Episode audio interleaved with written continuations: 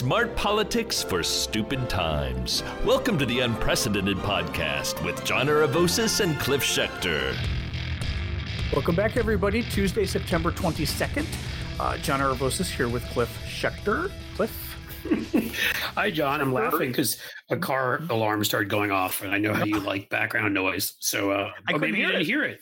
I couldn't hear it. No, Um, no. Yeah, the only background noise John likes is Is that American? Is that American Carnage in your background, Cliff? it is. There's car alarms going off. There's white people walking with lattes too close to cars that are setting the, the alarms off, and I don't know if Oh. they'll ever recover. Antifa. Anyway, They may um, be late to their PhD classes or to, to their hedge fund meeting, or they're Antifa meetings. They're Oh, uh, right. speaking of which. So today's guest, Jared Yates Sexton, is back. Um, I wanted Jared a back. on returning 'cause- champion, if you will. returning champion because this is our Civil War week at the Unprecedented podcast where we we fret about the upcoming Civil War. And To uh, be to be fair, John, isn't yes? every week now Civil War week? I know that's true. That's true. It's like infrastructure. It's like infrastructure Like week. exactly, but more blood. Um, Exactly. But, uh, and actually doing something as opposed to just saying it. but yes, we've got Jared today, and then we should have Amanda Marcotte later this week, who is going to also be talking to us about the sky falling. Uh, Jared, as you guys should know, is a writer, political analyst, and author of the new book, American Rule How a Nation Conquered the World but Failed Its People. Um, and as I recall, I don't know, was it that book or not, Jason, uh, J- uh, Jared? Because I've got written down next to it from our last interview, I wrote down faux populism. Was that sort yeah, of the, that that yeah, that that's part of it. The the entire mythology that sort of creates not just Trumpism but neo-fascism and what we're fighting right now. It's all based in this faux populism and fake religious nationalistic uh, mythology that, Right. that Trump and people like him use. Where- I mean, I, Why I'm always suspicious of populism.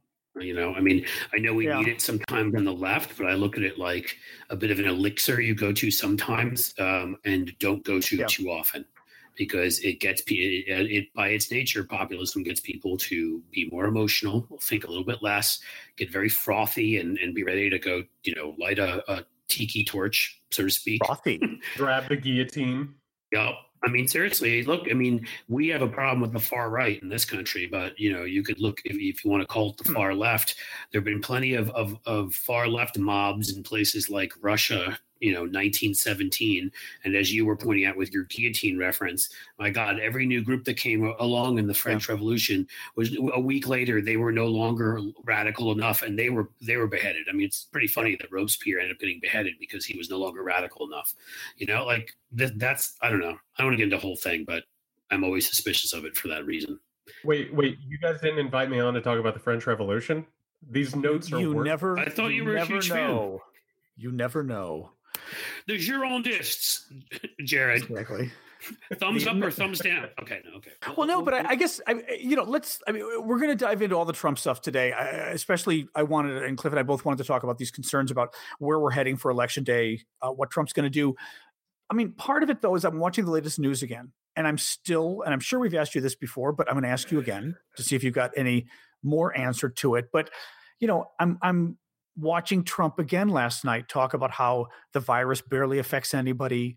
Uh, it affects virtually nobody. He said he um he talked about it only affects old people, and I'm glad you know CNN picked up on it this morning. uh, Sanjay Gupta interviewing their doctor interviewing uh, Anthony Fauci, and Sanjay's like, you know, my parent my parents are in their 70s. My dad's got you know heart disease. That's like one of the big comorbidities, the big risks.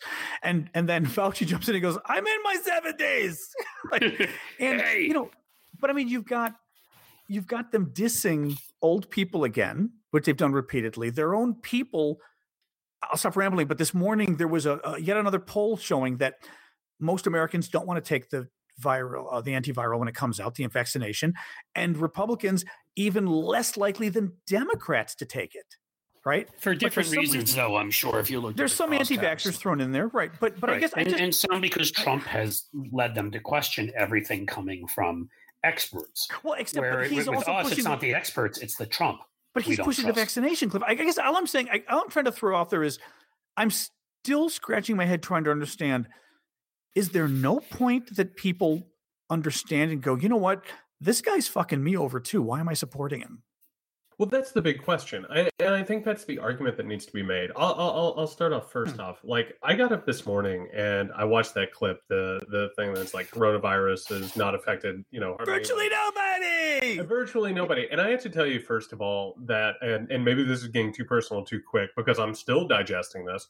Uh, my mom about an hour ago just went and got a uh, a COVID test. Right. And she is a person who has severe COPD, and you know is is the that's ideal. Lung, that's a lung issue, correct? It's the she is the ideal victim of this thing. Right. And even though we're talking about my mother, it's like I have students, I I have friends, I have family members that I'm terrified that they're going to get sick. My my life has been interrupted for months upon months. First of all, it's insulting. Second of all, th- there's a lot of stuff at play here. I think first and foremost, we have a group of people, particularly Fox viewers or sort of the generation that Trump is sort of talking to here, right we have a lot of people we saw in the very beginning that were like, "Oh, I'm willing to die so my grandkids can go out, you know, to brunch or whatever." Right. And that that is like speaking to this mythology of the so-called greatest generation, right? Who have always been, you know, the idea that they're going to sacrifice themselves or, or they'll be the the heroes of history through sacrifice. So I think that they're more than willing to sort of say, "Don't worry about us. We'll we'll die from this thing or we've already died from this thing." There's a lot of generational appeal there. But also we have to look at this and understand that the appeal of Trumpism is saying, yeah, the world is absolutely shitty and there are no resources whatsoever, and y'all need to fight for them, but as long as you're fighting for them, join my prison gang. Right? It's the same reason why, like, the Aryan Nation gets people who are in prison. It's like, no, you are desperate and you have to join somebody and join up on some cause. Right. And that's the appeal of Trumpism. And the truth is, that we're in a we're in a moment of uh, uh, artificial austerity. It doesn't have to be like this. And I think that once we start talking to people and realizing that through solidarity and organization and recognizing common purpose, you can start to realize that this guy's screwing us all over, like you said. See, I think, and I would throw in, you know, the the Marxist analysis of the world from the past. Hmm. You know that economically oppressed groups could come together. Um, eh, always misunderstood the, the problem with the, that our DNA is still coded from when we, you know, we drew pictures on walls and we went out and clubbed something over the head and ate it. Um, and the fact that we, you know, we still have these, these, the uh, prehistoric almost, that's not the right word, but we still have the parts of our brain Drew Westen wrote a great book about this, The Political Brain. Um, and, and we still have those parts that are reactionary, that are fight or flight, that and and one of those is the tribal part of our brain. I mean, it, it is a natural thing in evolution, if you think about it, hmm. that if you don't know any better, um, that something that looks different from you, racially, size, if they come from a different place and sound different, whatever, you're going to fear more than those who are like you. And the problem well, and, is and, we've theoretically gotten, I'll just finish the point quickly. We've theoretically, with education and everything else, gotten to a point where we understand these things and can overcome them. But, uh, but especially in our modern age, a cheap demagogue playing upon those very things and knowing how to do it, you know, running almost like a psyops campaign. And that's what we've allowed to become mainstream with our TV and radio, and whatever, can get people into those same positions where they are willing to even embrace death if it means they're part of an in group. It's incredible. Go ahead, Jared. And real, Sorry. And real fast, no, Cliff. I, I I had a moment there because you know we started out this with you joking about the French Revolution, but one of the things that like after like the revolution took place, what you actually saw was that the revolutionaries decided there was no way to lead to a liberal sort of state of, of solidarity because of religious myth and that they actually started destroying the idea of, uh, of christendom and they created the cult of the supreme being. They tried to create something to replace it in the same way that the soviets of course created a cult of personality. Right. I think instead of trying to do that i think what you're talking about in terms of tribalism or in terms of those uniting myths I think what we have to do is we have to find a new dream or a new direction for America that separates itself from this exceptionalism slash white supremacist mythology and creates a new direction. I think that I think you're right. It's not enough to simply say that there's solidarity. There has to be some sort of inspiration and uniting factor that somehow or another can short circuit this absolute bullshit faux populism and not just Trumpism, but, but neo fascism. Okay, but I, this thing, I think I, I may disagree with you on this because I was looking at your tweets this morning and I have never had a problem with the uh, what do we want to call it? But the American, you can say American exceptionalism, whatever you want to call it. Um, you know, I've seen it on my own in terms of my politics when I go abroad and I talk to Europeans about the activism I do. And I've had forget it in Greece. In Greece, I'd be dead. But but even in France, I've had people tell me, I can't believe like they let you get away with stuff like that. You know, the gay activism I've done over the years, the LGBT activism, because it's so outrageous taking on Dick Cheney when he was vice president. They're like, oh my God, they would never let you like here you'd be in real trouble. And there we have obviously it's different for black people. Obviously, it was way different for slaves. I mean, you can always throw in the asterisk of of it's not 100%. I get that. But we've had some there is there are some unique freedoms in this country that we get, especially in the realm of politics. Certainly, I'd say in the last 50 years or so, at least, where at least some of us even a white person of means wouldn't get away with this shit in France. The shit I do here. I would I You know, would and I guess- for Well, wait, let, let me let me finish one. I guess where I was trying to go with this is I don't have a problem with presenting America as exceptional. Ted Kennedy would do that. Ted Kennedy's speeches were wonderful. He would go look up some of the old speeches because I knew his staff and I'd watch I'd watch the staff write them. But they were always about you know about we are unique. Well, we the dream be that never dies, right? And and some of these things, I, I but Right. I but I think it's We how, I, I want Jared to to You know? answer you when you're done, John. But I think it's Yeah. also how you put it and how you Well, phrase no, but and that's that's that's the Cliff. Thank you for saying that because that's the point I was trying to get at. With is I think these unifying dreams of America can be what pull us together, which give even people downtrodden say, yes. I, you know, we don't have a caste system. We can overcome it, but I need help overcoming it, government. But but that's the way you unify people. You don't put out a message that frankly sounds like we're saying America sucks. I think that's Well, the I- risk we we come to sometimes. I I I, I, I hate to say it. Not that you're saying it, but if, if we want to talk about American exceptionalism, go talk to Native people about American exceptionalism. Yeah, Go but that them applies to about the- every country. I mean, I don't want to get into the right wing Yeah, role here, but really, and this is like, why- well, no, mean, I actually everybody let killed me- everybody uh, to move on in the next. you And gotta let that's part of let her the- get Sorry, go on, go on. That's part of the problem. I, John, I agree What? with you to a certain extent, but that's part of the problem is that the myth of American exceptionalism is based on the myth of so-called Western civilization, which was about the hmm. exploitation and genocide of people. That doesn't mean that we can't talk about great things that America has done. Right? I actually think it's more impressive when you look at the fact that our framers and our founders created a system that was created intentionally to privilege white, wealthy, slaveholding men to realize that the espoused principles of freedom, liberty, and equality, although they weren't realized, were a wonderful goal, goalpost. They were something that we could aspire to. And one of the things that you see when you look at someone like a Thurgood Marshall, who talked constantly about this, Hmm. America was not great whenever it was founded. It is a continuing project. The problem is when we talk about American exceptionalism and we Hmm. allow people like Trump to say, oh, if you criticize America whatsoever, you should leave America and you are unpatriotic Right. and you are a traitor. Right. I think we can talk about the fact that the great things that America has done have often been in spite of those methods of control and oppression. So it's not about burning it down and suddenly starting something new, but we have to frame the conversation where we talk about the amazing things Americans can do and that they've been prohibited from doing. So, for instance, real fast. No, I no, we- I mean, a we want just so you know, Cliff and I sometimes try to cut ourselves off because we ramble when we have a guest, and we talk get- too much, so I We, we, we want to want hear the you. guest. We want the guest to Well- ramble, so to speak. So go on. And, and, and, and, Well, he's not, and ra- I'll- he's not I'll- rambling. I, He's not I rambling at all, you have but- to say. But that's what I mean. We'd I'll, like you I'll, I'll being on a start riff. off for this. I'll, I'll Yeah. offer this as as a, a little bit of a bridge here. So, for instance, Hmm. I've talked about this on prior podcasts.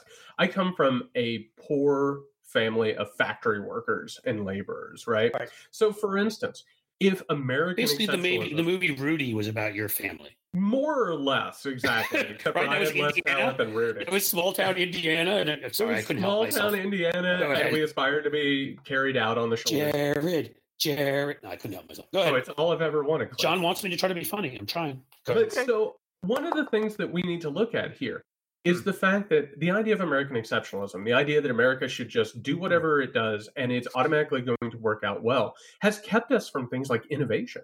My family could have wonderful jobs in manufacturing right now if we would look at a thing like, oh, I don't know, climate change, Hmm. and realize that we have played a role in not only leading the climate change, but that we could be a heroic figure in climate change. We could actually do things like manufacture alternative energy uh, manufacturing.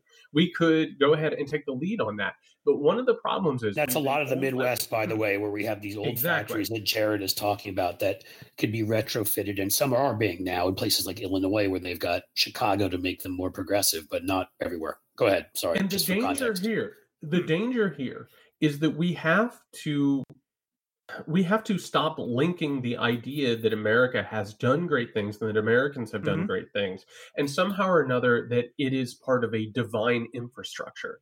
Because that divine infrastructure of like God has chosen us to be champions of the world, it legitimizes preemptive violence. It legitimizes okay. overthrowing of democratically okay. elected leaders because right. you know it also has white supremacy, and we also have the dominionists who want to believe that the world is ours to control and do with what we want.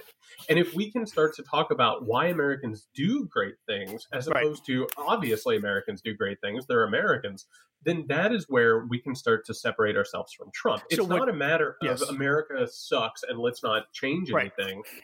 versus the other. And now a quick word from our sponsor.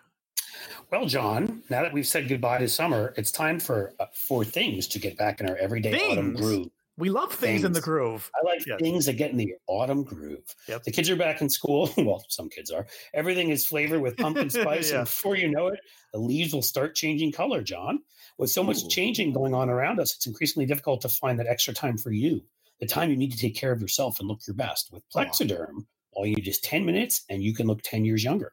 Ooh. How? I'll tell you, Plexaderm is a clinically studied serum that gives your appearance the right kind of changes. It visibly reduces wrinkles, fine lines, and even under eye bags in just minutes. Plexaderm even works on laugh lines, those those crafty number 11s, and crow's feet.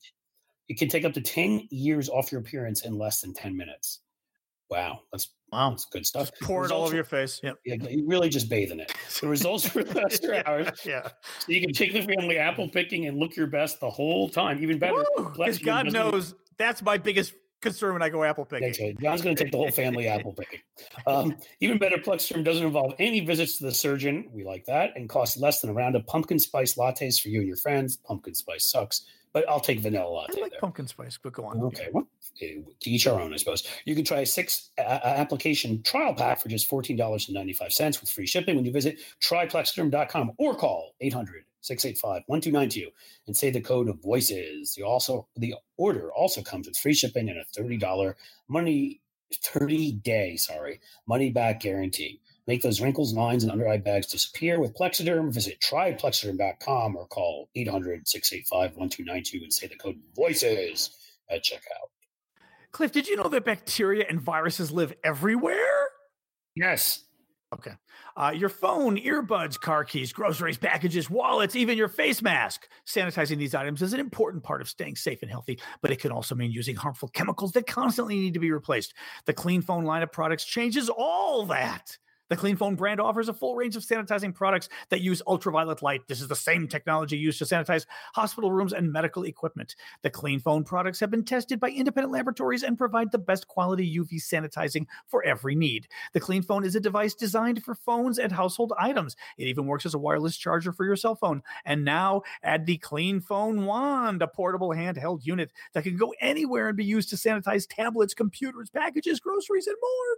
Go to the newdealshop.com to select the right clean phone products for you. Get free FedEx two day shipping and an added bonus. Get 10% off FDA authorized respirator face masks. Go to thenewdealshop.com now. That's free FedEx two day shipping and a bonus 10% off FDA authorized respirator face masks at thenewdealshop.com. Go there now. And now nice we go back to there, I know. Yeah, well, I'm trying I'm just getting more and more into this every time. And now we go back to our guest Jared J. Sexton.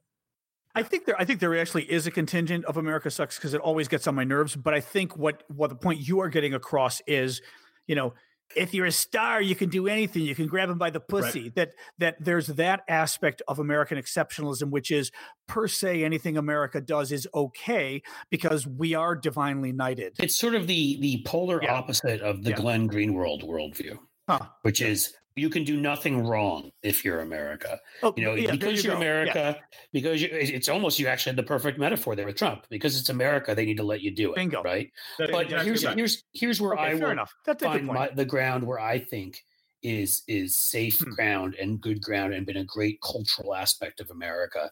American exceptionalism led to manifest destiny and it led to Native American slaughter and a lot of other things that Jared is talking about.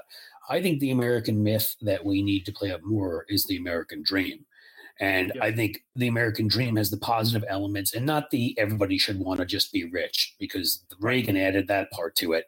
And that's, that's corrupted us in, in so many ways. It, it is that everyone, if they work hard and they come to America, will be treated equally and will have the opportunity for the next generation to do better than they did that is the part of it that really emphasizes first of all we're all yep. in it together um, it emphasizes hard work it emphasizes it doesn't matter who you are what you are who you love you know this that the other thing what matters right. is is right. that you're willing to go out there and do what it takes so your kids can do better than you and i think and, that is the is the useful part of our, our mythos. And I think Jared is 100% right in the part he's saying about religion, because hmm. I will give you the one little irony of the fact that that you know, one of the biggest, most infamous or famous, however you want to look at it, hmm. uh, neoconservatives, Irving Kristol, Bill Kristol's yep. dad, who's now come back to us, funny right. enough, right. and, and is turned against the creation that his dad uh, was uh, was sort of there at the beginning for. He they he when he moved over and went from being a Trotskyite on the left to to joining the far right. Um, the thing that he always said is that Christian myths were necessary for keeping people in line and for huh. keeping people, on, you know, conservatives. Yep, that's right. He was a, he was a student of Strauss, the University of mm-hmm. Chicago School, and all. So you know what I'm talking about, Jared. And they believed that these useful myths, as they called them. Well, religion, it turns out in the end, healthy religion. You mm-hmm. know, go to your your modern mainline Protestant church or your Reformed conservative Jewish temple or your other moderate forms of religion. Kind of like I would go and go. So I might go to the gym. I might meditate. I might do yoga as a healthy spiritual part of your life. Great. But when it becomes a defining part of your life that says you can do no wrong and you have the right to take whatever you want from other people because they're not as good as you because they don't follow your particular view on who your deity is. That is that is that's tied up in, in exceptionalism and that needs to go away. And, so, and let's take it for a second and combine that with our capitalist structure Right. And and and the link between that is where you find all of a sudden Jerry Falwell and Ronald Reagan obviously starting to talk about the world through the idea of good versus evil. But all of a sudden you then have Reaganism, which starts painting Americans who fall behind as sinners. Right. Correct. If if God favors okay. America right. and our structure is right. is divinely inspired, then what happened then to you? What happened to you? Then obviously yeah. you yeah. are either evil, lazy, or a combination thereof. Right. And so then we end up in a system where not only is it, you know, economically like not a good idea to help people or provide a social safety net, but it's actually sinful to help these people. And these people are actually hmm. engaged in a larger spiritual conspiracy. And this is one of the reasons, of course, why the white identity evangelical right has not only embraced Donald Trump, but are now involved in what they believe is a supernatural war. Because right. when you actually take the myth of American exceptionalism on its face, the idea that we are divinely inspired and empowered, well, then how could America ever falter? And unfortunately, we're in a faltering moment. So, what ends up happening is that fascistic movements are empowered by those nationalistic divine myths, right? And the reason, like, so if we were going to have a talk about why America is faltering, it's because of right wing decisions and mistakes and the fact that they've used all of our money for these giant military projects and, and they don't govern anymore and we've had the two worst presidents in the history I'm and sorry, they don't govern and they betray our interests constantly but this whole thing that's happening right now is that you say no it's a conspiracy and because we're a divine country uh, you know, they obviously talk about things like, you know, satanic conspiracies, which also, you know, in the parentheses is a Jewish conspiracy, right? And Sweet. We like to get in there where we can. Exactly. and it's my... the exact same story. The protocols of the elders of Zion became the New World Order, became the Deep State, became QAnon and Trumpism. It's and all, that's all of it with some with some some. I mean, I'm not to criticize you with with some stuff in between along the lines. No, of, with a couple of spices here and there. Yeah, the Welch, you know, type uh, uh stuff in between. Uh, the what what's their faces? Who I can't think of from the '60s. The Birchers, um, the Birchers. and some of that. Right, right where that you're you're very right about that. That that all all was from all goes back. And I even have argued, Jared, and, and, with your background, I'd be interested, you know, if you think this too. But but the, there's no doubt of the link, the QAnon kind of, you know, like the pedophilia and and Democrats eating babies going back to the Christian blood libel of Jews. Well, in, actually, let me ask you this: I've thought for a long time that that's that is absolutely what abortion is about too is that it's oh, tied that. into oh, that whole it's tied into the whole thing of here are these that's liberal you know doctors guess who the doctors are right. wink wink yep. who are taking yep. your right. babies and you know i've often yeah. in case go oh, ahead that's interesting I'll i never thought you, about that yeah. yeah. This actually this actually blew my mind because I'm actually hmm. working on a on a new project. I like to blow your mind I, now and again, Jared. Well, it's and, and it's completely linked. And this is hmm. something that actually it, I had to go on a walk after I found this out. So I hmm. was actually studying like the the Christian takeover of ancient Rome right how how like the, the the evangelicals took over this giant empire and one of the things that well I will say quickly jared and i'll let you talk you're going to be really excited then because I, I, just read there's a passion of the christ 2 coming out well, I mean, you know, the Electric Boogaloo. That's going to be the really yeah. cool one where Jesus rises up and kicks some Jewish ass. Well, okay, I got to go tell I got to tell you that before they were allowed to worship in public, Christians had to worship in private. And let me tell you what the rumors were about Christians worshiping in private. Hmm.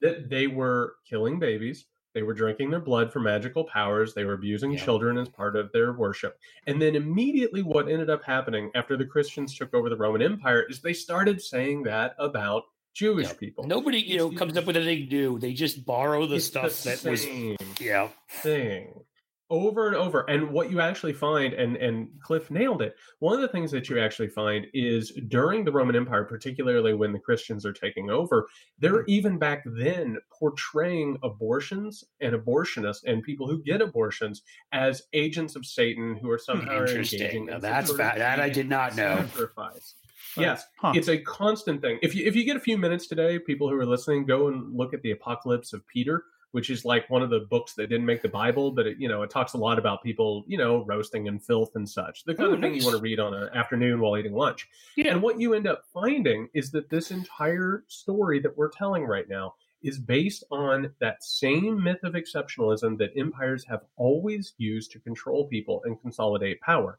And because we know that, we can interfere with it and short circuit it. But right now, we're we're drowning in this thing. I also want to be honest here and make sure that, you know, I know John's a good chef. I'm not really. Mm. But if I'm going to be honest with all of you, like I have not found evangelical blood to taste very good myself. When I've mixed that with a nice glass of wine uh, and and also Chianti, yeah, I was going to go there. I was oh, sorry. I just you know, but but go Catholic blood. That's the stuff, folks. That's the stuff. Okay, I'm stopping. Go ahead. I have to as the Jew here. I, I mean, I'm, what can I tell you? Well, so let's um, can we? Eh, I mean, when you guys are done, I'm, I'm trying. To, I want to sort of bring this more to the finer point of what's going on with the election and our concerns there. Sure. Well, let me bring the, the, to me. See, and and I think that mm-hmm. that Jared uh, was making a good point there. I would add another element to all of this. The religious part, no doubt, based on so much myth, can get people, because look, anything that can get people to react emotionally rather than logically is where these guys want to play. So if you can say, well, you know, Trump, I don't know, I don't really get it. I mean, shit, the guy curses all the time. He's had three wives, likes the porn stars, you know, is, is you know, had his foundation taken away because he's a criminal, blah, blah, blah. But the other side are filled with liberal, you know, baby eating God haters. I guess I got to go with Trump. He's he's got to be the man of God. He's a, he's and, a God and, king. Right. And this is where, again, and I've seen this, by the way, with conversations I've had with conservative friends, because I have been working on some conservatives I know who either at this point won't vote for Trump, but can't quite bring themselves to vote for Biden, or are, you know, leaning Biden. And I want to sort of make sure that happens or whatever. And these are not, these are smart people. And I will, I'll tell you, the, the propaganda aspect of the right, uh, what we've allowed to sort of become this all encompassing world, what they get and this is this you know you can look at russians who are masters of propaganda you know you can look at uh, and we talk about whataboutism being one of their big big great ones that they use on people and we can go into what that is but you go back and, and look at people who've used and that includes our cia propaganda brilliantly is if you can get somebody to a point where they say okay that you don't have to convince them that the person on your side is good you just need to convince them that the person on the other side is some form of evil and religion. They've got, already got the religious basis to do that, and some of these other things. These myths have gone for a long time. So I, you know, I find myself having these conversations with people where I have to say to them, they're like, but but you know Joe Biden is going to be taken over by the far left AOC Ilhan Omar you know blah blah blah blah blah anti and, and I and I have to have these conversations with them and I'll just say guys whatever you think of people saying those lines whatever you think of AOC and Ilhan Omar and caricatures of them are certainly put out in the media which is what this is based upon mm. um, but I would say to you that I have to make sure and almost have to sit there and be like what are you talking about you know, whatever you think and whatever everybody listening to this podcast thinks, when I'm talking to people like this, I have to say, you know, during this campaign, Joe Biden said, I'm not going to defund the police. He said, I'm not for Medicare for all, I'm for a public option. You know, I mean, he he made these things very clear in what he said. So so I have to try to remind people that may not agree with all of us on everything, but who are potentially winnable because they are in this sort of, you know, who was it? I think it was a Dig, Digby used to call it the puke funnel the right wing puke funnel, where you just you're getting it from Fox, you're getting it from talk radio now, you're getting it on email lists, and it is a constant all this garbage. And it's how they hold people in place who do not like Donald Trump and do not respect him. And again, well, and we know, have to. Go well. I'll, I'll just add to that, and, and I'll bring it back around to the, to the election because I think that's a good point. Is like there's a lot of theoretical stuff we're talking about here, but we need to bring it back into um, what we're dealing with right now first and foremost, I want people to remember this. If Joe Biden does get elected and Donald Trump gives up power, the the thing that right wing media is going to say for all of his term is that he is a puppet of Kamala Harris and you know Jewish puppet masters. That's what that's what the the, the fight is going to. Whose husband's a Jew. that's right. Her husband's a Jew. That's they're going to play that one too. Wait till that one comes. It's out. gonna yeah. it's gonna totally be in that, but it's an alternate reality. And one of the things, and this is unfortunate, and I know that I've pulled out my fair share of hair over this the fact is that our media and our politicians have treated the American right as if they are acting in good faith for so long, yes. even though it's obvious that they haven't. Thank and, you. And now, and now all of a sudden, everyone's looking around and they're like, oh, it's almost like the right exists in its own alternate reality. Well, that didn't spring up overnight. Donald Trump didn't create that. That this ecosystem that they live in has been built over decades and decades. Yes. Dude, a lady had to tell us she wasn't a witch in a campaign ad 10 I years ago. that one. Yeah. I mean, like I, I, I, will always bring that up when she felt it necessary to do that to try to win. Of course, again. this year, this year she'd she be was, like, "I'm a witch." And I, sure. I always point out, as people who listen to this know, I've got a couple of t- things that I call turning points for the Republican Party. Uh, I said that like that's some big phrase, turning point. No, I'm just saying I have a couple times that I look at it, where right. and one of them is in 2010 when they were able to choose between Mike Castle, uh, a leader in the House, a former governor of Delaware, a moderate Republican down the line who was in favor of gun control and stem cell research and gay rights, who literally was a direct descendant, direct of Benjamin Franklin. Hmm. And they rejected that guy for the witch in the primary. That's right. To me, well, if there's no, there's who had no experience in government and was crazy, there's no more telling moment that that but, but my point is I'll say quickly and kick it back to Jared that that he's that that he's so right that these things and we've ignored them at our own peril and it's why I talk about what we need to do about Fox or and I ask our guests how the hell we, we answer them. And I get so many people on the left who piss me off and just like First Amendment First Amendment. Well the First Amendment whatever or some form of it was there in Rwanda when they were encouraging them to go out and mass murder people on talk radio and it didn't help. Yep. um, you know there there is a point where where terroristic threats and these kinds of things go past First Amendment, and we have chosen to ignore all of this stuff. So it's and grown. Also, Go. And Sorry, I'll add. I'll add on that. I'm so glad that you brought up Rwanda because I was getting ready to. Actually, one of the reasons that we have to dispel this idea of exceptionalism is we cannot believe that somehow or another that we are immune to this stuff. We have to understand that America really is on the precipice of something really dangerous. We've already seen sectarian violence. We're looking at the possibility of widespread sectarian violence because of this alternate reality, and it echoes exactly what you saw in Rwanda with talk radio one of the things that happens with all of these conspiracy theories, and people need to understand that these people are very serious. They are incredibly serious because they have ma- been made to believe that if they lose this election, if the Democrats somehow or another gain power, that's it for them. Them and their families and their children are could very well be wiped off the face of the earth. This is why you're already seeing preemptive violence because these mythologies legitimize preemptive violence. Because if you know the other side is going to hurt you, you need to hurt them first in order to protect yourself. We're already seeing people block entrances into polling places. We're already seeing um, militias going out in public interfering with legislatures. We're seeing, I mean, you want to talk about African genocides, we're already seeing these platoons of trucks going into cities and places and intimidating with weapons and, and you know, engaging in violence. Right. One of the things that unfortunately we're going to see coming into November is people who believe in the need for preemptive violence are going to believe that this election is the difference between them surviving and them dying.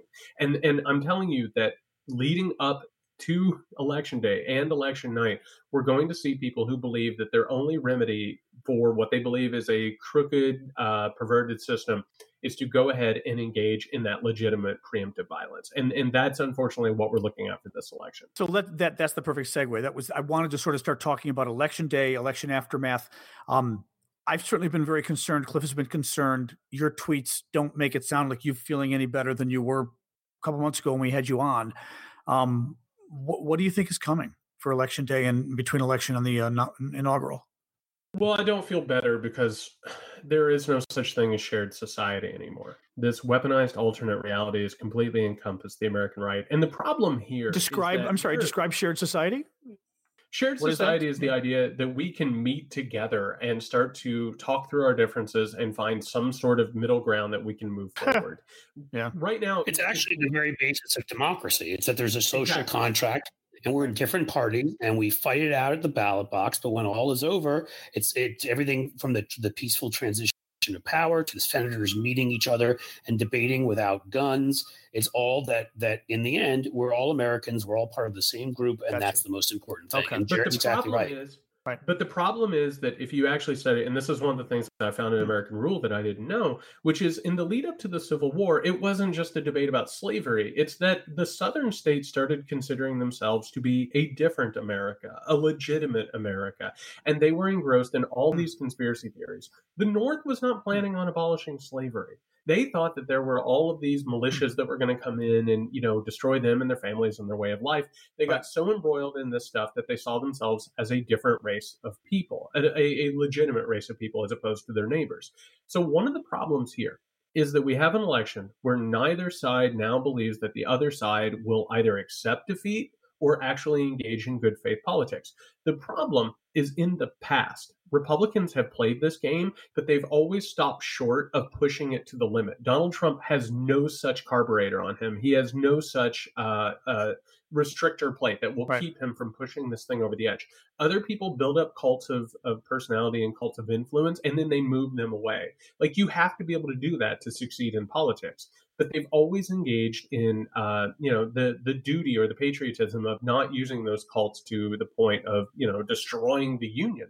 The problem with Trump is he is more than willing to do that, and because he and Fox News and the right wing understand that this is their only way to win elections anymore and the only way to keep power unfortunately they're all in on this thing turning into not just a demolition derby but you know pushing it to the point where americans are literally attacking each other in the street. Right. Well and fox and talk radio make money off of it too. So there's also that. Oh it's a great business for them. Yeah. it's the best business for them because one of the problems is that our our system of capitalism has become so obsessed with niches right? You're not even out trying to get everybody anymore. You're just trying to find, it's almost like the Republican Party. They understand that they can't win free and fair elections and they only have a certain amount of the electorate. And that amount of the electorate is, of course, helped by the Electoral College. But in our capitalistic structure, you have a thing like Fox News, where Roger Ailes even said when he founded Fox News, this is a niche we are going after this percentage of the population. We're going to tailor everything to to their idea of the world plus also helping our political benefit.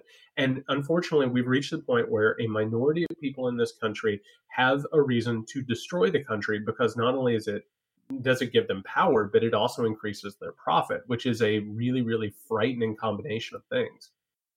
Right and then there's the fact that uh, that other folks you know, call them what you will. You can you can feel compassion for them. You can call them the rubes. You can call them whatever. But they've been fed, as you've said, these this apocalyptic messaging that makes them think that you know. I mean, you hear it, and even from mainstream Republicans, and that is the mm-hmm. problem: is that these are the kinds of things that used to get you thrown to a backbench or kicked out of the of, of the party, which is the kind we they will throw out these things. I mean, who just did it? Some very mainstream, you hmm. know, Republican. I feel like it was a member of Congress. You know, was sort of like if they win, they're going to come door to door and arrest people. And I mean, right. and so when you scare people, I mean, the, the the famous case I always point to, and I used to do this back, you know, when I did a lot of work for every Everytown for Gun Safety, is it was Glenn Beck and the and those kinds of folks who were telling people that Obama was coming door to door to take everybody's guns. Right. They did it again and again and again, and of course, it was utter horseshit. They were all they were doing was were priming people to watch more Fox News to find out when Obama was going to do it and how he was going to do it, and right. all this kind of crap. And in the end, there was a man in Pittsburgh who was mentally uh, off you know he was mentally what am i looking for disabled i'm trying to find the right words but he had issues let's say and he also had an assault rifle because it's America and having issues doesn't stop you from finding a way to get one. And right. three cops were murdered when they came to his house because he had, I think he had, you know, had paid speeding tickets. I mean, there were a few things he had done that really weren't, uh, you know, the kinds of things that that were he, he was even going to be likely arrested for, or if he was, you know, but it was misdemeanor stuff he had done. But he thought that that was Obama sending them to take his guns, guns, so he shot and killed them. I, am so glad you Right. This is the rhetoric that's been coming from not just all of them, the NRA to their huge email list. The, I mean, they've been doing this. The NRA was talking about jackbooted thugs of the government trying to knock down your door and telling you how best to shoot them in 1995 and six, which is why George H.W. Bush, whatever you think of him, back when the Republicans had a modicum of actual care for this country, resigned from the organization over that because that's what you used to do when people encouraged violence. And I'm so glad that you brought up Glenn Beck and the NRA because these are two lenses that we have to use to understand what is happening and why we've gotten here and possibly how to get past it. Because Glenn Beck, if you'll remember, like he was on Fox News, which peddles New World Order conspiracy garbage all day long. He was the one who's like, oh, there's a niche for me to go a bit further, right? To say the conspiracy theory out loud. And then immediately, yep. whenever he Remember when he drew that big sort of that that big tree of connections between yep. Soros and, and this. the blood of patriots. Yep. And then and so then he thought that the tide had turned against the far right and Trumpism and went on an apology tour thinking that that was his new grift. And then immediately when Trump won, he went back to it. He understands he's he's a grifter pure and simple. And the NRA is the exact same thing. And in league with the Republican Party, and Newt Gingrich played a huge role in this. What actually happened in the 1990s is that the Democratic Party actually moved right on the political spectrum and started actually engaging in good faith negotiations with the Republican Party on things like common sense healthcare reform. And all of a sudden, the Republican Party realized that they had to go ahead and portray a center left, center, center right Democratic Party as a socialist, liberal nightmare threat.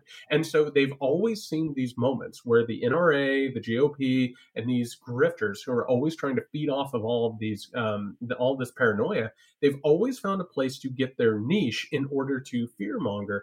And as long as they can continue getting the checks, they will honestly push this country into the abyss. And they continually inspire people who are unwell to go on shooting sprees, or I don't know, a Timothy McVeigh who thought he was a soldier in an invisible war. But we've been unable to connect the dots between all of these people because we're afraid to talk about the fact that one of the major parties and some of the biggest organizations and companies in this country are dedicated to pushing the envelope to the point of total destruction. Yep. You know, you remind me of um one of the issues I always had when we worked on gay rights issues, and the religious right would always say we were pedophiles. And sure and you're kind of not you're kind of you're seeing the same thing with trans issues now uh, oh they want to come in the bathrooms and molest women and right so it's always this predator takes us back to the jewish thing again really but it's always this they're predators right they're out to get you and i used to i, I really at one point I finally started shutting it down. I remember I was on with Dennis Dennis Prager once on CNN and he brought that shit up and I literally shut him down. I mean, I just talked over him and said, No fucking way am I gonna let you talk about this anymore because basically and my standard line then became, you know, I've got nephews. If if a pedophile were coming after my nephews, I would kill them. That's the language you're putting out there. You're putting out language that literally people know that the next line in what you're saying is, of course, you'd kill these people if you had to right?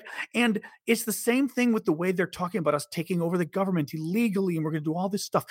The next sort of logical step is you got to pick up your guns and kill us if we're all going to do this to you. And that's what really scares me. And what really scares me, the extra point is, of course, everything they're talking about is everything that they're actually contemplating, which then really freaks me out because of course, you know, we're the side that won't kill them if they try to illegally take over the country. Of course, you know, I don't think we will. But um, but so then it, then I don't even know where it leads. Then it takes us to World War II and all of that morality and ethics. Like, well, if somebody's trying to kill you, do you kill them back? Not, not World War II, but I mean, meaning a subjugated population. The whole thing is so fucked up on so many levels. But what you're getting at in terms of their messagism is a message of violence because if we are what they say we are, of course you try to kill us. Yeah. I, I mean, unfortunately, and and one of the problems with this, and I'm sure that you you both have had this frustration.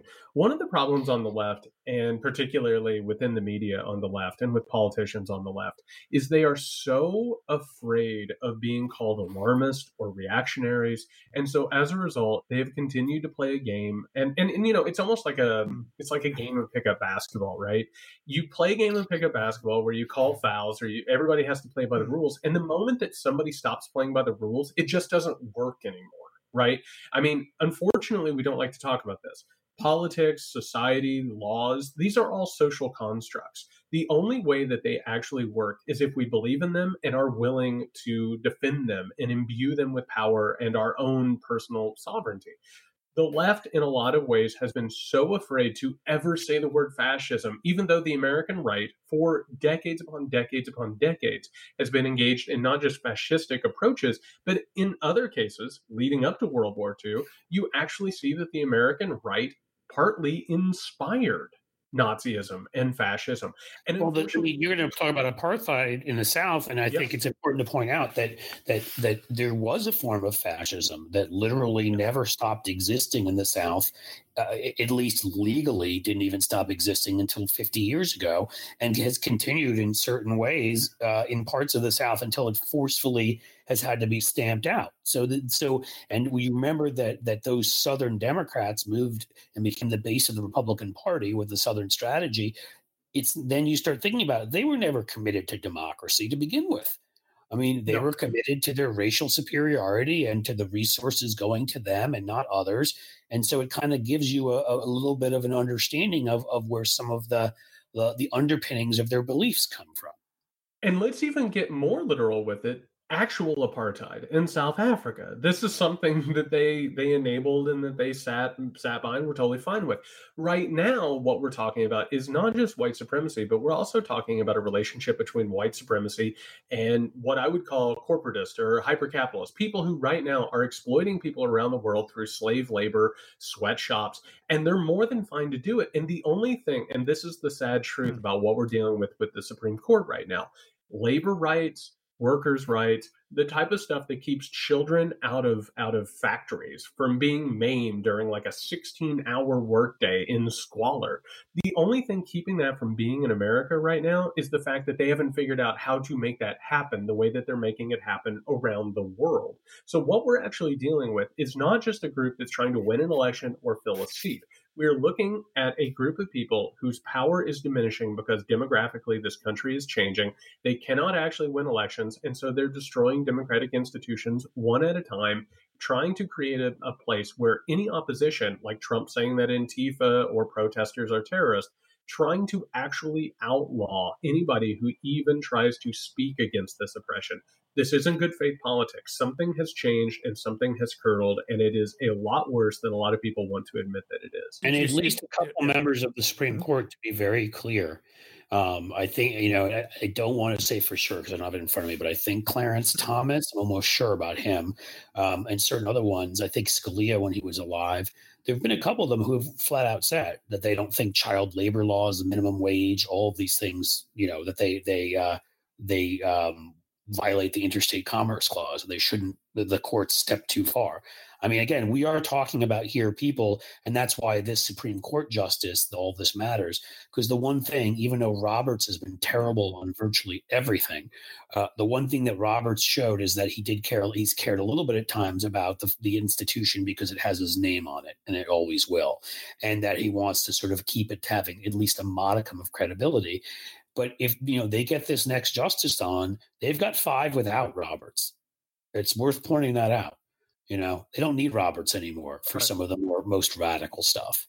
Um, and I mean, and that's you know that's why I, have you know had some of the Debbie Downer types on on you know play on Twitter and sort of saying, well, do you think Joe Biden really will?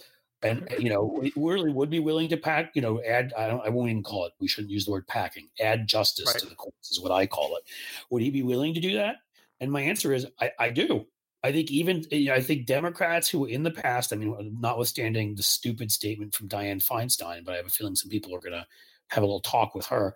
I think things that that because because Jared is right, of course, Democrats have been way too timid, have tried to play by these rules when it's quite clear Republicans have refused to play by the same rules for you know, I mean, you can go back to even before uh, the the you know Supreme Court delivering George W. Bush the votes in Florida, a thing that was supposed to be a state affair according to Republicans until that very moment.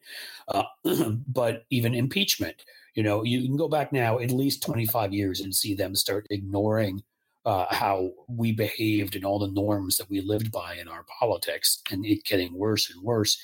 And you know, I'm uh, I'm just saying, like uh, when I when I see people say, "Oh, well, will Democrats do that?" I mean, I've seen everyone from Barack Obama to Eric Holder to Joe Biden and a lot more people putting out there, Hillary Clinton, people that you wouldn't have expected this from as recently as two years ago, maybe even saying the filibuster uh, needs to go, saying that if they do this with this justice, we're going to have to add justices to the courts uh, and that kind of thing. Because again, if we allow this this ridiculous system to to rule when this when the Constitution never once says how many justices should sit on federal courts, any of them. We're not just talking the Supreme Court here because they've added they've packed other courts already. The Republicans have. Then you know what we we need to to like them is what we need to do. uh-huh.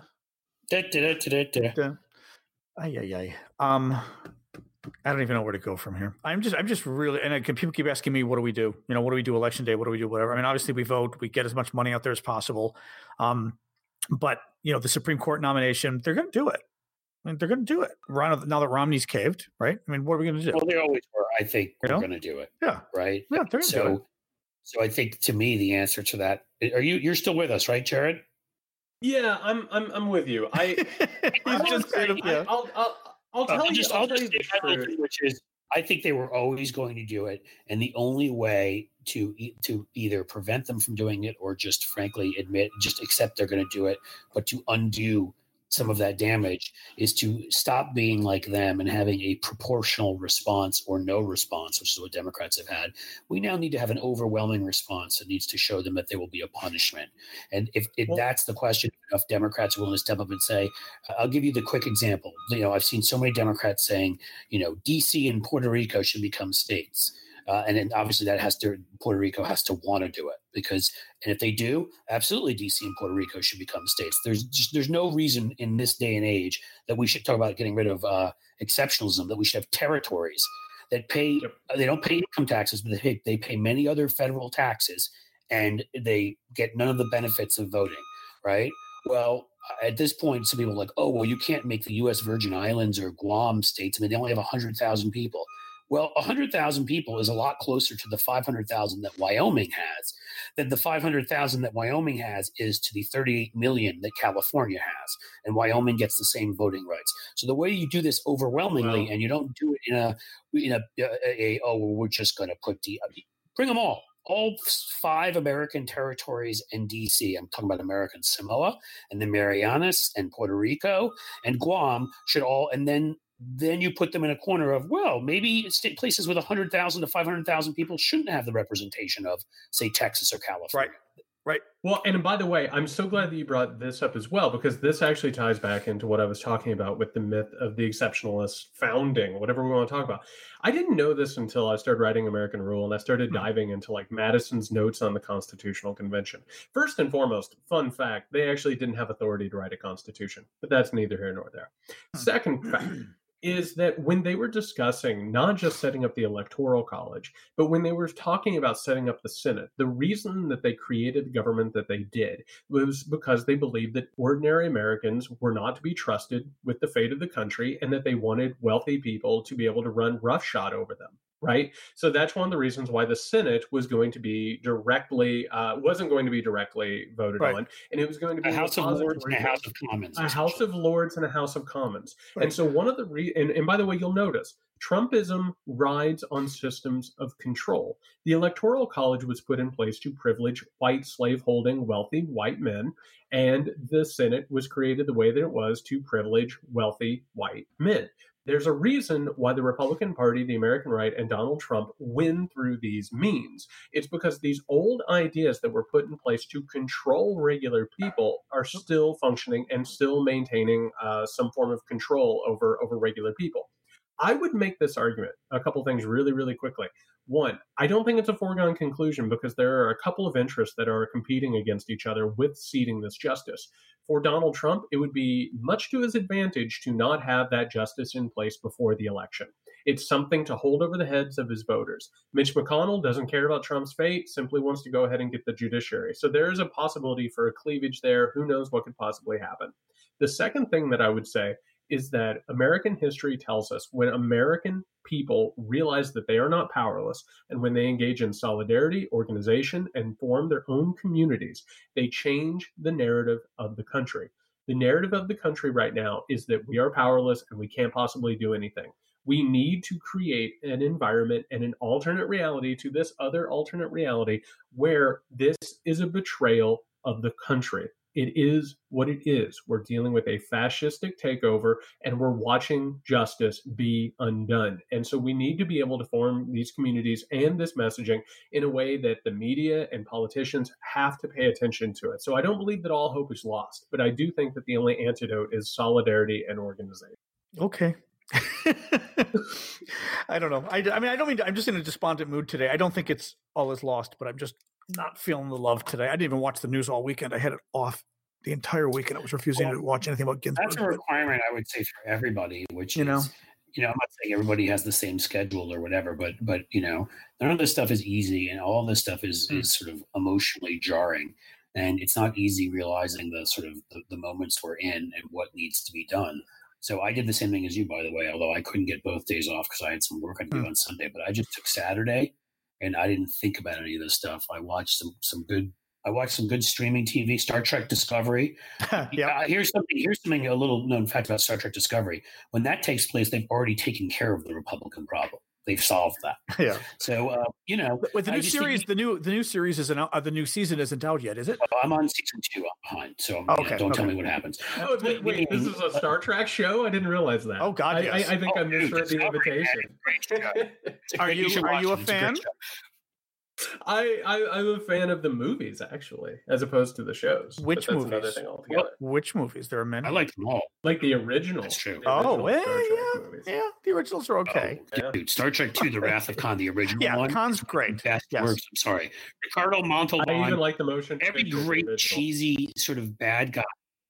I did too, actually, and a lot of people didn't like that. I kind of liked it. Which one? Um, the I would one? just say that that uh, the original motion picture, the Oh, first eh. movie with with Eh. the original casting, Too long, yeah. 1979, I believe, or so. Here's here. The, what I'm saying to you is, though, is find something a day here and there for you for people that work other days on weekends. It might be a Wednesday, or it might be whatever, you know, because to emotionally stay in this, you're going to need to give yourself some breaks. So take. And by the way, then, you know, fascism- fascism and authoritarianism feed off of apathy and powerlessness. Right. That's the other thing. Like there is a reason why I mean like for instance, people like Donald Trump, authoritarians love when their cronies get arrested because it gives them the possibility to escape punishment, right? They love rubbing your nose into that and believing that there are like stratified types of justice and and you know the law is mine to use as a weapon, but it doesn't apply for me. They love that because what ends up happening is you create a society where people have all of the rights and all of the privileges that they're afraid to use them, and they they you know sort of shrug and say, well, what's the use? Which speaks to that apathy that we were sort of talking about. Like the idea of saying everything's lost, why do anything, is the perfect society for an authoritarian to rule over. Yeah. Yep. Yeah. No, that's and it's and So- it's just it's you know? Anyway our job to figure out what can be done but it's not clear and that that's the hard part. And i mean i what i worry about is things getting worse and worse and worse and we're still in the same position where we're going what the fuck do we do? You know? I mean he illegally takes over the government. The military sides with him. What the fuck do we do? The supreme court agrees with him even though it's illegal. What they come to you know some ridiculous conclusion with the election. What do we do? I mean it's just i i just i don't i mean obviously we'd have to fill the streets anyway. We'd have no choice but jesus christ i just even i'm feeling a little bit of apathy not apathy but um that's certainly not apathy but uh just sort of- Demoralization. demoralization and, and weakness or something. I mean, because it's just, you know, we can't do what they would do. They would take up an armed revolution against us. I'm just not convinced that's the kind of thing we do. and I'm not really at the point where I'm really willing to call for one either. But, but they no, would. but I think They would. what we do is we don't just know? assume any one thing will happen, and we try to do all we can to use whatever methods at our disposal to prevent It's all you can do. Yep, that is all you can do. I mean, again, none of us can. There's all sorts of things in life that none of us can control. You know, uh, but in the end, what you can control is whatever you group of people you're influential with, you know, and and whatever great ideas you have, and whatever you happen to know about the way our government works, and probably a million other things I can't think of. You contribute that, and you hope that that you know what that we find a way out, a, a positive way out of this crisis. Right. Because again, uh, you know, we've been here before. I mean, you can argue it's worse now because he's president of the United States, uh, but Nixon was president of the United States, and McCarthy was a pretty dangerous MFer. And you know, you can go back in history and find many more examples of that where we were we were on the precipice of some pretty bad things. We had- Charles Lindbergh. Charles, Charles Lindbergh, Lindbergh? called for an alliance with Hitler. Open. there you go. That Right. when that could have happened, we the Palmer raids by the Attorney General under Wilson. oh, imagine what It was Trump going around just raiding people without due process, raiding people's houses, deporting people, doing. I mean, you Imagine know, what Trump would have done in World War II, Cliff. well, with with the Japanese camp, for example. Oh, I, I oh, actually, well, I I wasn't even thinking there. You're right. That would have been a given. No, but I mean, with Hitler, sides. with Hitler, I'm just he would- he would have. Yeah, exactly. Oh, of course he would have sided with Hitler. Yeah. I think there's no. We've doubt about already that. seen that. He's already allied. every every Hitler with best figure dictators alive today. He sides with. I know. Yeah. Right. I, I'm just saying, like, like we, it, it's not like the, you know, history. Sadly, I mean, I'm reminded of like, you know, if you ever saw the movie Men in Black, where, where like Will Smith's losing. He's like, he's like, if we don't do this, in- you know, within however long, somebody's going to blow up the earth. And Tom, you know, Tommy Lee Jones is turning to him and say, kid, every day somebody's trying to blow up the earth. This is we're, we're always 30 minutes away from the earth blowing up. You know, And I it's sort of will the say- joke there. Ahead. I will Yeah. say, just to go ahead and put a fine point on what Cliff is saying, and again, and again to uh, plug my book, American Rule. So, one of the things that I've actually learned in all of this, and I know that it's demoralizing, and I know it can beat you down. The really important thing to understanding the actual history of America and the things that we've done and the mistakes that we've made is that we have faced fascism so many times in this country. There have been so many movements that have oppressed people and threatened violence in the pursuit of power and here's the thing we've even been in situations like during the Gilded Age where, like, the wealthiest 1% or less than 1% completely owned the nation and basically enslaved people in their factories. Like, eventually we found the way out because we realized that we have power and that when we are united, we can defeat tyranny. The, the great news is that we have seen violence in the streets, we've seen demagogues, we've seen authoritarians, we've seen fascists. We've seen literal Nazis in this country, like gathering at Madison Square Garden by the tens of thousands. And we beat them back simply because we realized what the problem was, we called it what it was by its name, and then we gathered together to stop it. So there is hope as long as we realize that we've done this before and we can do it again. there have been a lot of moments where we could have had a civil war, and only one of those moments got us there. I'm not saying that that means yay, only one civil war. Civil war was horrible, but but you know that based on that issue and numerous other issues, we've had many times when this country could have devolved into fascism. As Jared is saying. And and you know what? We we've been lucky enough to have the right leaders, either at the you know as president at the time, or right leaders who had independent voices, like a Martin Luther King, step up and put the put the right kind of pressure on those that were elected, and we have found a way to come out out of it usually better on the other side. Even not to say that there haven't been casualties along the way and terrible losses, there have been, but you know we have to look at the bigger picture bigger picture here is about where this country ends up heading. And we know, as Jared said, we all know that the demographics far favor us in our view of things 10 years from now. We know that. So, what, what we need to do mm-hmm. is bridge the gap from this period of time till then. That's what we need to do. Well, but not the Senate, though. The demographics aren't going to. When are the demographics going to catch up with the Senate? I'll I mean, that literally. What's okay, the? I'll tell you. Yeah. When, a couple ways. One, when we add DC and Puerto Rico and a number of places, uh, and and these territories, as I'm saying, right. and get 12 new senators. That's part A. Where sure, American Samoa or Guam or Puerto Rico here and there will probably elect a Republican, but for the most part, they'll be more moderate, and the vast majority of the time, they will send Democrats. Two, there are a number of states right now, and, and I hate to put it this way, but if we're going, if we're being honest, demographically. Um, where you've got a, a relatively equal number of of uh, of I'm seeing that Jared I think has to jump hmm. off in a second or two. Um, but I'll say, you have, a, and I'm sorry about all the background noise, but I, I can't help it. Uh, a relatively equal number of, of urban suburban dwellers and rural dwellers. And a classic example of that I'm talking about is in the state I live in right now of Ohio, which in the short term, with Republicans winning over such a vast number of the of rural and exurban dwellers, they were able to, to overcome the urban and and inner ring suburban and college town voting in the state of Ohio. Well, in 10 years, that's all going to change because Cincinnati and Columbus and Cleveland and, and those places are growing. The rural areas are shrinking and dying off. So what you're going to have, whether, you know, and I'm not saying this to be cruel, but it's inevitable, is that the areas that vote for us are growing, the areas that vote for them. So in a number of states that are kind of on the precipice that could, you know, right now that are kind of center left or center right are going to move more in our direction in their Senate races. All right. I mean, in addition to Ohio, that's probably what's going to happen in Florida and probably in North Carolina. And you're seeing it in Georgia already and Texas. And yes, you're still going to have a certain number of small rural states that are pretty much all rural. So even if they die off and their populations fall, there's going to be no city suburban population to make up for them, but there'll be fewer of those states than there are now. Does that make sense, John? So I think yeah. it's also yeah. it's also hmm. important to note the desperation that these people are feeling right now. The American right knows that they will not win over time. They have to seal future victory through domination in the moment. They understand that they cannot they can't even win a plurality now. They can only win in elections in which people are disenfranchised and, and kept from voting. But for sure, what Cliff just said, it's it's going to spread. I mean, I live in Georgia. It's it's basically a purple state at this point right? And we're going to watch that sort of uh, balance of power swing and shift, but they want to go ahead and get this thing fixed before they lose total power. That's the that's the good news and the bad news is the desperation is for a reason. Yep. I was just looking just at the population of the of the five uh, main U.S. territories, and interesting are the five U.S. territories. There are uh, Puerto Rico, three million population, three point two million.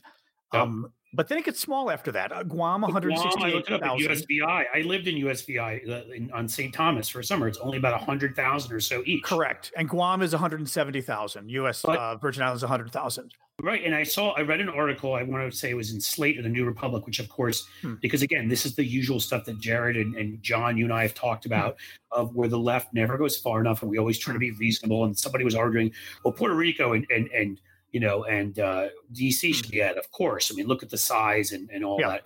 But, you know, Guam and U.S. Virgin Islands, I mean, they only have 100,000 people. And my response was, is when did only having 500,000 people in Wyoming and 600,000 people in South right. Dakota stop them from right. trying to overrule the, the votes of 40 million people right. in, in uh, you know, California and 20 million people in New York? It didn't. Yep. They don't care. You can so, also combine them. American Samoa people yeah. are 100,000 people and 170,000, 170,000. And maybe two things come out of that. One, you get rid of territories, which it's ridiculous to have anyhow. Yeah. And two, maybe it makes them rethink the whole system and be willing to enjoy to join us in in in changing our constitution and realizing that Wyoming shouldn't get the same amount as California. And the only way you do that is by doing something just as obnoxious to them and saying, "Fine, you want Wyoming to get the same amount as California? Well, now we're gonna we're gonna have uh, USVI with one hundred thousand get the same as Wyoming." That's the way. There's your bumper sticker. There's your bumper sticker. Let's do something obnoxious.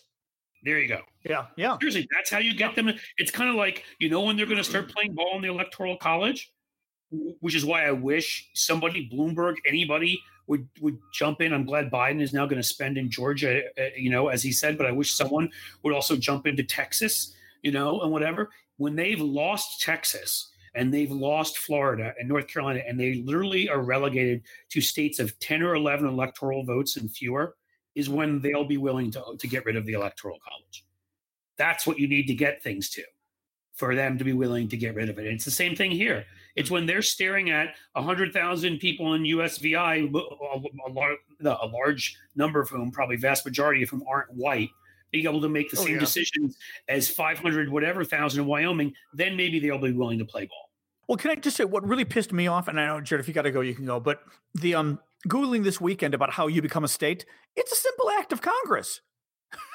That's, That's what I'm saying. Is that every way we can make it, changes without a constitutional change because we can't do that because they will never they will never yeah, right, but, but that's not honorable. My, but that's not even my point, Cliff. It's a simple act of fucking Congress. And for years, Democrats have been, oh, DC statehood, DC statehood. We got to have DC statehood. We could have had DC statehood any fucking time we had the Congress and the White House. Well, no, we respected the filibuster. That was uh, that's right. But that's what I'm saying, though. Yeah, that's, that's yeah. why I'm saying a lot, of, a lot of filibuster a lot of respect. You know, yeah. But it kind of pisses me off because I kept thinking because I hadn't I hadn't read up on it. I kept thinking it was a constitutional amendment or something. It was a simple fucking law. Here's what are, once you get rid of the filibuster, like legislation, simple acts of Congress will add new states. Simple acts of Congress will yeah. will add judges to courts that have been stolen from us because the, the nowhere in the Constitution do they mention how that any federal court should have any certain number of justices. And again, this is what they would do. This is what we need to do. It's no longer like an academic question. Right. And they wouldn't even hesitate to do it if they could. That's well, the and, entire point here. And I'll go back to the Joe Biden thing, which is Joe Biden is president at the very least. He will entertain these ideas if we beat the fuck out of him. And I say this speaking for myself here, though, but we had to do it to Obama in the first couple years on gay rights, and we did. We beat the crap out of him, and it worked because Obama wanted to wait. Long story short, wanted to wait until after the 2010 midterm elections, and then he was going to get to don't ask, don't tell, and all the stuff we wanted, right? And we kept saying, no, no, no, we're going to lose the 2010 midterms. We're going to at least lose the House, and we were told, oh no, that's just crazy and you know we were right but um but but we beat the crap out of obama and he came along and biden came along too it was great well right? it's beating the crap but it's also it's also making the, hmm. the proving the point and making the explanation which is the reason why 2010 happened and the reason why 2014 hmm. happened is because we've been willing to respect the filibuster when we're dealing with someone in Mitch McConnell. Well, we'll burn it all. Let me just finish right. this. Yeah. We'll burn it all down because he gets that if he blocks everything, everybody ends up getting pissed at the people they just elected to change stuff because they didn't change stuff, and then they throw them out. So the argument that needs to be made to Biden and also to people like Dianne Feinstein and really any Democrats is you want to have another 2010 or 2014, keep the filibuster. You don't pass all the legislation that's literally been sitting there on gun control, climate change, you know, minimum wage, excuse me, abortion rights, everything that everyone has been clamoring for for 20 to 30 years now and you will have such a record of change and people will so appreciate you you will not be kicked out during the midterms. And I will just say really fast, then I have to jump off, and I'm so glad that you had me on here, and I appreciate it. Um, I, I, will just say that the Democratic Party needs pressure exerted on it because it is on the right side of every issue in terms of, of, of opinions and popularity. If you actually go in and do what the people want you to do, you will continue to win elections, and we're not going to have to deal with this garbage and nonsense anymore. So if you have the courage of your convictions, and if you act, and we actually start to make this country better, I think that the Democrats will fare incredibly well in any midterm or election coming up. But absolutely, I think there is hope, and uh, I, I, I, hope we get to do this again here soon, fellas. Absolutely. Oh, we will. yeah, right, right around the election. Yeah. Well, unless they forget it. Thanks for being here, Jared. Anyway, thanks, Jason. Jason, I'm calling right, Jared. Whatever the talk, fuck your name seriously, is. really appreciate your joining us always, man. Bye, Jared. And then Cliff, you hang on. We'll talk a few more minutes. Thanks, Jared. Yep. All right. Bye. Um, but no, Cliff, the point I was going to make with that was going back to your earlier point about why even vote for Biden. And the point is, I think we're going to have to beat Biden up on some of these things. I suspect we may even have to beat him up on statehood. We certainly have to beat him up on the Supreme Court expansion. But these things are possibilities if we elect Biden. They are not possibilities if we have Trump. And even worse, shit's going to happen like you couldn't even imagine in your entire freaking lifetime if we have Trump. But for all the people out there that are still, my God, I had it again. You know, I like Toure. You know, we follow each other on Twitter. Was a big for exactly the reason okay. you're probably about to say because well, he's a he, leftist. Bingo. He jumped in yesterday and was getting mad because they were talking about Biden. Biden was talking about, uh, you know, he's been trying to win over the working class and all of that, right? Scranton. He's saying he's from Scranton versus Trump being from Park Avenue. And somebody wrote an article about how, you know, Biden was trying to make an argument for Trump Republicans to cross over, or even, even Democrat uh, Trump Democrats to cross over. Excuse me, right to back to Trump, to, back to Biden again.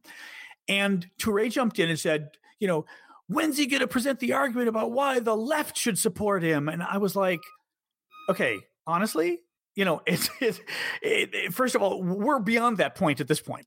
You know what I mean? Like we shouldn't even be having to fucking explain to the left why. And the fact that that attitude is still out there scares me a bit because I've it's it's at this well, point people ought to understand what's at stake. We've already seen it. This guy's going to destroy the fucking country. Biden won't. And at best, we're going to beat Biden up, and he's going to be better. Well, to me, the explanation to people like Toure there is that's why we actually try to win over people uh, that have, have either voted for Gary Johnson or voted for neither side or reluctantly, quote unquote, voted for Trump because we can't trust people like you to do the right thing. Because if we could, and you get your leftist head out of your ass, you would you take a look at everything going on under Trump right now. You'd think about 200,000 people mm-hmm. dead from a pandemic and Puerto Rico ignored after being hit by a hurricane and a million other atrocities from kids in cages to ongoing gun violence all of which, by the way, hurt those who have fewer resources and the minority communities much worse. And there, it wouldn't even you you wouldn't even think twice about it. In addition, as John just said quite clearly, which is the truth, which is anytime you elect somebody from your own party, whether they're to the left of you, right of you, whatever, if you're part of their coalition, they have to listen to you because they need people to support them from their own coalition. You have nothing with Trump. Right. Right. Nothing.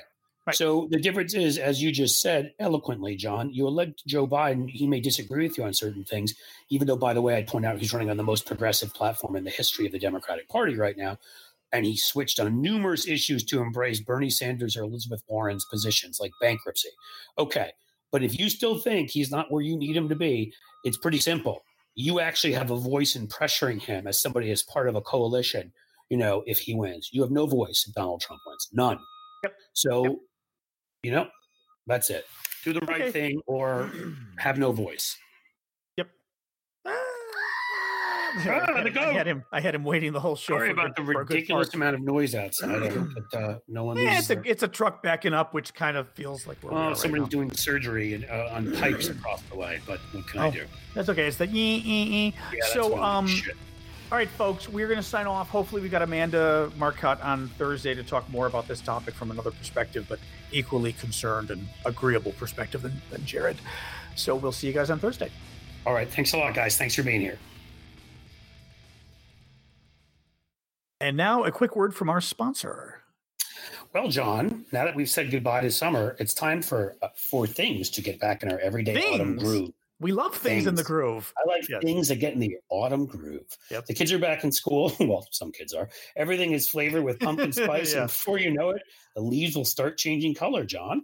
With so much changing going on around us, it's increasingly difficult to find that extra time for you, the time you need to take care of yourself and look your best. With Plexaderm, all you need is 10 minutes and you can look 10 years younger. Ooh. How? I'll tell you, Plexaderm is a clinically studied serum that gives your appearance the right kind of changes. It visibly reduces wrinkles, fine lines, and even under eye bags in just minutes. Plexaderm even works on laugh lines, those those crafty number 11s, Ooh. and crow's feet. It can take up to 10 years off your appearance in less than 10 minutes. Wow, that's Wow, that's good stuff. Just pour it all over your face. Yep. Yeah, you really just bathe in it. The results for faster yeah, hours. Yeah. So you can take the family apple picking and look your best the whole time, even better. Because God knows that's my biggest concern when I go apple picking. That's right. John's going to take the whole family apple picking. Um, even better, Plexaderm doesn't involve any visits to the surgeon. We like that, and costs less than a round of pumpkin spice lattes for you and your friends. Pumpkin spice sucks, but I'll take vanilla latte. I like there. pumpkin spice, but go on. Okay, well, eh, to each our own, I suppose. You can try a six uh, application trial pack for just $14.95 with free shipping when you visit tryplexaderm.com or call 800 685 1292 and say the code of voices. You also The order also comes with free shipping and a $30 money, 30 day, sorry, money back guarantee. Make those wrinkles, lines, and under eye bags disappear with Plexaderm. Visit tryplexaderm.com or call 800 685 1292 and say the code VOICES at checkout.